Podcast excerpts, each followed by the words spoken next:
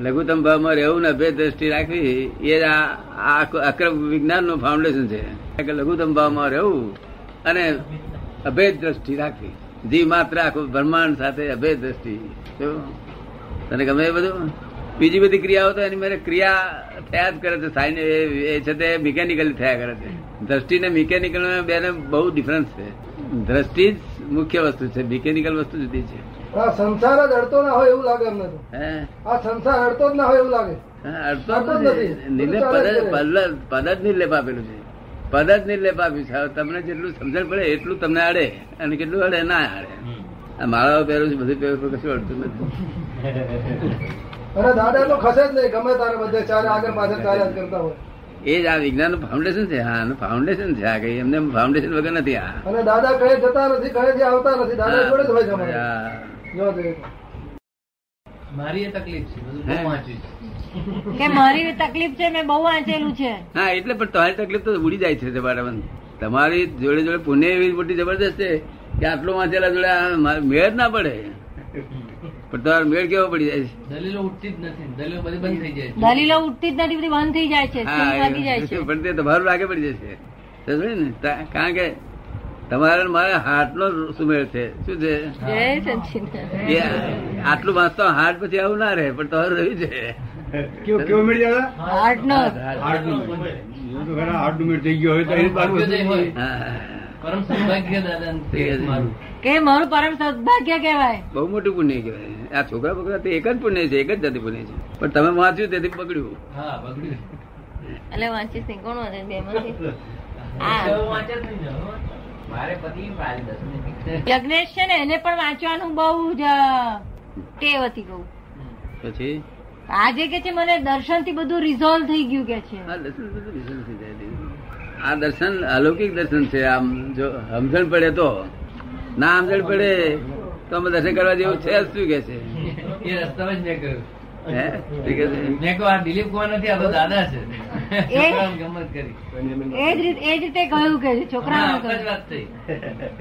છોકરાઓને કહ્યું આ તો દા- દાદા ને દિલીપ કુમારની સીધા વાત. હવે ગમત હા, એટલે એમને છોકરાઓને કહ્યું કે આ દાદા કે દિલીપ કુમાર ના તો દાદા છે કે છે? એટલે જોતા આવડવું જોઈએ એ દ્ર- એ દ- એ દ્રષ્ટિ ફિટ થઈ જાય ને તો કામ કાઢી નાખે. દ્રષ્ટિ ફિટ ના થાય શું? પોતાની વૃત્તિઓના આધારે દ્રષ્ટિ દેવાની વૃત્તિઓમાં જે વૃત્તિના આધારે દ્રષ્ટિ હોય ને તો ફિટ થાય ને પણ એક વર્ષ ખરેખર ફિટ થઈ ને આ દાદાને દેખીને તો બ્રહ્મ પાસે બ્રહ્મ લટકા કરે એવી સ્થિતિ થાય. શું? કેટલાય લટકા કરે છે મેં જોયેલા. કારણ કે એક્ઝેક્ટનેસ આવી ગયું કે તરત લટકા ચાલુ થઈ જાય. બધું વિસારે પડી જાય બધું દુઃખો ભૂખો બધું વિસારે. અને કેટલાક ના દુઃખ તો કાયમ ના વિસારે પડી જાય. ફરી દુઃખ એ ઘરે આવે જ નહીં પાછું. બોલાવે તો એ ના આવે. કે અમને ડોક્ટર મર્યા જુદા આવે આપણે એ કામ રહેવાય નહીં આપણે તમારે કઈ દુઃખ આવે છે? ભાઈ ને. આવતું એવું તમને નહીં આવે. હજુ આવે છે થોડું નહીં? હજી તો આવે ને. અમારા તો દાદા બધા ગયા. આવરણ આવરણ કેટલા મુક્ત થયા છે એના ઉપર આધાર સુધાર્થમાં તો એક જ સરખો છે. એમાં કઈ ફેરફાર કોઈ છે નહીં. આવરણ કેટલા મુક્ત થયા છે. ઘણી વાર નીરુબેન શું ઊંઘી ગયા હોઈએ એટલે થોડીક જાગૃતિ આવી હોય ને એમાં પછી એકદમ દાદા આજે હા દેખાય દેખાય કે ઘણી વાર એવું થાય છે કે ઊંઘ્યા હોય અને પછી પાછું જાગતા હોય અર્ધ જાગ્રત અવસ્થા હોય અને દાદા મય કે છે કે એમની પહેરી જાય છે. હા. ચાલુ થઈ જાય દાદાનું. ચાલુ ચાલુ થઈ જાય. એ શું છે? એવું છે ને કે દાદા સૂક્ષ્મ ભાવે આખી વર્લ્ડમાં ફર્યા કરે છે. હું અહીંયા આવું સ્થૂલ ભાવે.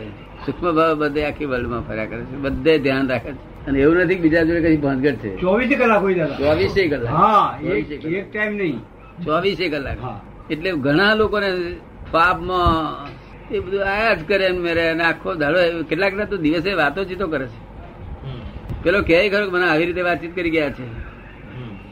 દાડે ઉઘાડી વાંખે એ પેલો કે ને દાદા કે ને સાંભળે ને લખી લે પાછો.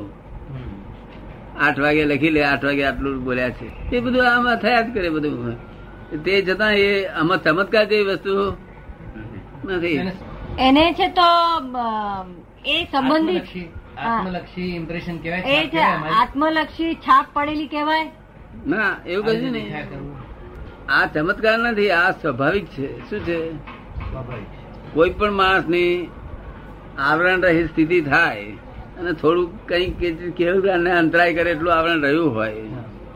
અને જગતમાં જોટો ના જડે એવો પ્રેમ ઉત્પન્ન થયેલો હોય. કેવો? જેનો જોટો ના જડે એવો પ્રેમ ઉત્પન્ન પ્રેમાવતાર થયેલો હોય. પ્રેમાવતાર. પ્રેમ તો એનું નામ કહેવાય કે જે વધે નહીં ઘટે નહીં. કાલે છોકરો ગાળો પડી જાય તમારે પંદર આવે તો પાછું ઘટે ન હોય ઘટે ના હોય અને ફૂલા ચડાય ચડાય કરે કઈ ભાવ વધી જાય નહીં. એક જ ભાવમાં રહેવાનું. વધઘટ ના થાય એ પ્રેમ કહેવાય. તે આ પ્રેમાવતાર છે. એટલે જ્યાં કઈ સહેજ મન ગુતું તો આઈનું હાજર શું કહ્યું? અને લઘુત્તમ ભાવે છે. એ લઘુત્તમ ભાવ એટલા જ માટે કે કોઈનું પ્રમાણ કોઈના ધર્મના પ્રમાણને મૂંઝવે નહીં. એનું એનું પણ એને હરકત ના કરે. એ પૂછે તો હેલ્પ કરે ઉડતું તોડી ના પાડે. ખંડન વાત જ નહીં. હે? ખંડન જ નહીં. ખંડન ખંડન નહીં. ખંડનની વાત તો હોય જ નહીં પણ એને છે દુઃખ થાય એવો ભાવ પણ નહીં. કારણ કે નિષ્પક્ષપાત છે. નિષ્પક્ષપાત. નિષ્પક્ષપાત નો અર્થ શું? કે સોમનાથનું ડેરું. સોમનાથનું ડેરાસર. હિન્દુ હોય બ્રાહ્મણ હોય હિન્દુ લોકો બધા જે બાંધ્યું કડિયા કારીગરો બધા એમના ભાવ અર્પણ કર્યા પૈસા અર્પણ કર્યું ધન અર્પણ કર્યું તન વચન કાયા બધી જ એ અર્પણ કરી શક્તિ. અને બાંધ્યું. એને મુસ્લિમ મનોચન કાયાને બધી જ શક્તિ અર્પણ કરીને તોડ્યું. શું થયું? બધી જ શક્તિ અર્પણ કરીને તોડ્યું એ લોકોએ. મુસલમાનો મોલવીના મૌલવીના હુકમથી બીજા લોકોના હુકમથી એટલે આ પ્રક્રિયા જે બધી થઈ રહી એમાં નિષ્પક્ષપાત ભગવાન શું કહ્યું? નિષ્પક્ષ ભગવાન. તે ભગવાનના પેટમાં પાણી જ નથી હાલતું એટલે? અરે ભગવાન આ લોકોનું ડેરાસર તો દેખાય એટલું જ જરા જુઓ.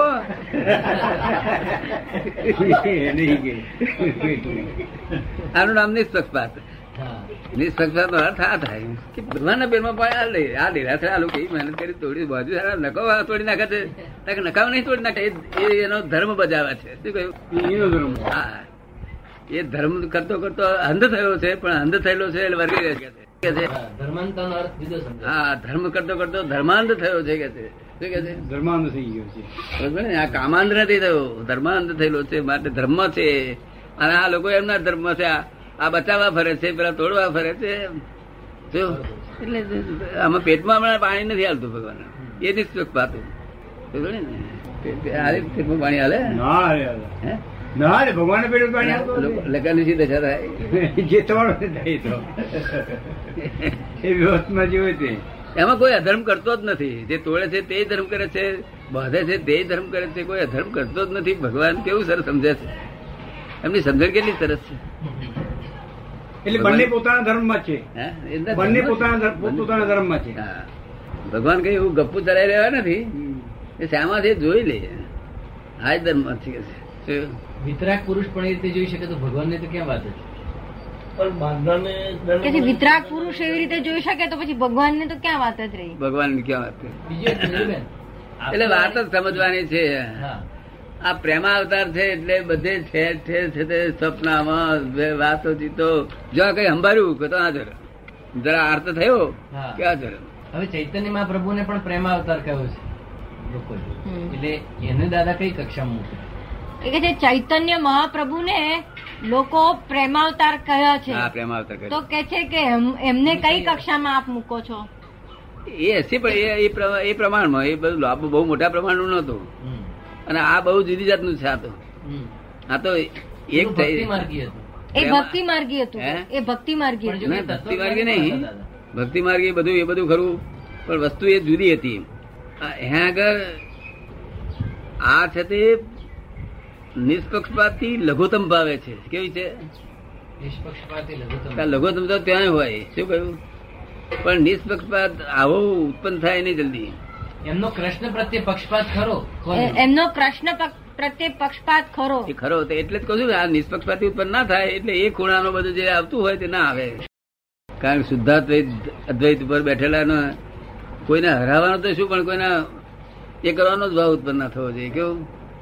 જુદે જુદી જ ના આવવી જોઈએ પણ તેને આ બધા તું જુદો હું તને હરાવું કે છે શું? તને સમજ? એ બધા કક્ષામાં છે બધું. અમુક અમુક કક્ષામાં કક્ષાની બહાર ગયું નથી શુદ્ધાદ્વૈત તો અદ્વૈત કે છે ને એ એમ કે છે કે આપણે એક જ વાત પકડો શુદ્ધાદ્વૈત. શું? અને આ બધાએ છે તે બે જ વસ્તુ બતાડી છે કે દોરડીમાં સાપની ભ્રાંતિ થઈ બરેલી દોરડીમાં અને છીપમાં ચાંદીની ભ્રાંતિ થઈ. એ દસ લાખ વર્ષથી આનું આ ચાલ્યું અવસ્થા લાગે. તમે જો જ્ઞાનીઓ હોય તો કેટલો બધા સબસ્ટિટ્યુટ બોલવાની તમને આવડી જાય. એની એ દોરીને બોરીને એની એ છીપની છીપ રહે નહીં. પણ આ બધું નકલી ચાલેલું આવેલું છે. એક ભક્ત એમનો પોતાની બુદ્ધિ બહુ બહુ મહાન બુદ્ધિ હતી શંકરાચાર્ય બુદ્ધિ બહુ ઊંચી હતી શું? સમજ ને? અને એમને મનમાં એક જ ભાવ હતો કે આ આખો હિન્દુ ધર્મ. ને બચાવી દઉં. બૌદ્ધો થી બૌ- બૌદ્ધોથી બચાવવું. બુદ્ધ- બૌદ્ધ ધર્મથી હિન્દુ બૌદ્ધ ધર્મથી હિન્દુ ધર્મ બચાવી લઉં એટલો જ ભાવ હતો. એને અભિનિવેશ દાદા કે? એને અભિનિવેશ કહેવાય? નહીં અભિનય કે નહીં આ એક નિમિત્ત કે એમનો ભાવ છે આટલો. નિમિત્ત આટલા નિમિત્ત માટે જ એમનો અવતાર હતો. એમ પણ કહી શકાય કે આટલી બધી મહાન પ્રજ્ઞા હતી એટલે એને ભગવાને આ કામ બતાવ્યું અને તે કરી બતાવ્યું એમને. એ કે છે એટલે એનો અર્થ એવો કે એમની આટલી આ મહાન પ્રજ્ઞા હતી એટલા માટે ભગવાને એમને આ કામ બતાવ્યું. આટલું જ એમને એમની કરુણાનું આટલું જ એમના નિમિત્તે આટલું જ આ છે જે લાઈભાઈ કવિ હતી ને પણ આટલું જ હતું નિમિત્ત. તે બળ કરી બતાવ્યું જો ચાર બાજુ ચાર ઠોકી બેહાડી દેતા અને મઠો ઠોકી દઈને બધું કરી બેહાડી પડે. જો બહુ તેજસ્વી પુરુષ કહેવાય. તો એ ખંડન મંડન થઈ ને એમાં તો. એક એક ખંડન કર્યું એક મંડન કર્યું ને એમાં તો. એટલે વચ્ચેની સ્થિતિઓ છે આ બધી? વચગાળાની સ્થિતિઓ. હા ગણ વિતરાગ વસ્તુ વિતરાગો તો શું કે કે જે બૌદ્ધોની ઉપાસના કરે છે એ કરેક્ટ છે. જે વિતરાગોની ઉપાસના કરે છે એ કરેક્ટ છે. પેલું તો એ સ્ટાન્ડર્ડ તોડાય ભગવાન ભગવાનની દ્રષ્ટિમાં આ જગતમાં શું ચાલી રહ્યું છે? કે એમની દ્રષ્ટિમાં કોઈ મરતું જ નથી. એમની દ્રષ્ટિમાં જો ભગવાનની જે દ્રષ્ટિ છે એ દ્રષ્ટિ જો તમને પ્રાપ્ત થાય એક દાડો આપે તમને તો અહીં ગમે એટલા માણસ મરી જાય તો તમને અસર કરે. કારણ કે ભગવાન દ્રષ્ટિમાં કોઈ મરતું જ નથી. દાદા ને ભગવાન એટલે મહાવીર એમ જ અભિપ્રેત હશે કાયમ જ્યારે કારણ કે તમે જયારે ભગવાન કહો છો અભિપ્રેત ત્યારે તમે કોનો અભિપ્રેત કરતા હો છો મહાવીરનો? ના મહાવીર હોય નહીં. ભગવાન એટલે જે અંદર આત્મા છે ને તે પરમાત્મા સ્વરૂપે. પરમા જે આત્માને પરમાત્મા આપણે કહીએ છીએ ને. ના કોઈ પણ ઐતિહાસિક સંદર્ભ હિસ્ટોરિકલ રેફરન્સ આવે ત્યારે ભગવાન મહાવીર એવું અર્થ થઈ જાય મહાવીર એ તે જ છે. પણ મહાવીર નામધારી છે. નામધારી નું કરવા માંગતો નથી. બરોબર. જો નામધારી ને આવે તો તો બીજા લોકોને આદાશી ચડે. મૂળ મૂળ ભગવાન આદાશી ના ચડે એવા છે. પણ શંકરાચાર્ય પણ અનામી અને નિર્ગુણની જ વાત કરતા હતા. ને. શંકરાચાર્ય પણ અનામી અને નિર્ગુણની જ વાત કરતા હતા ને? નહીં અનામી નિર્ગુણની વાત કરતા એ જુદી હતી.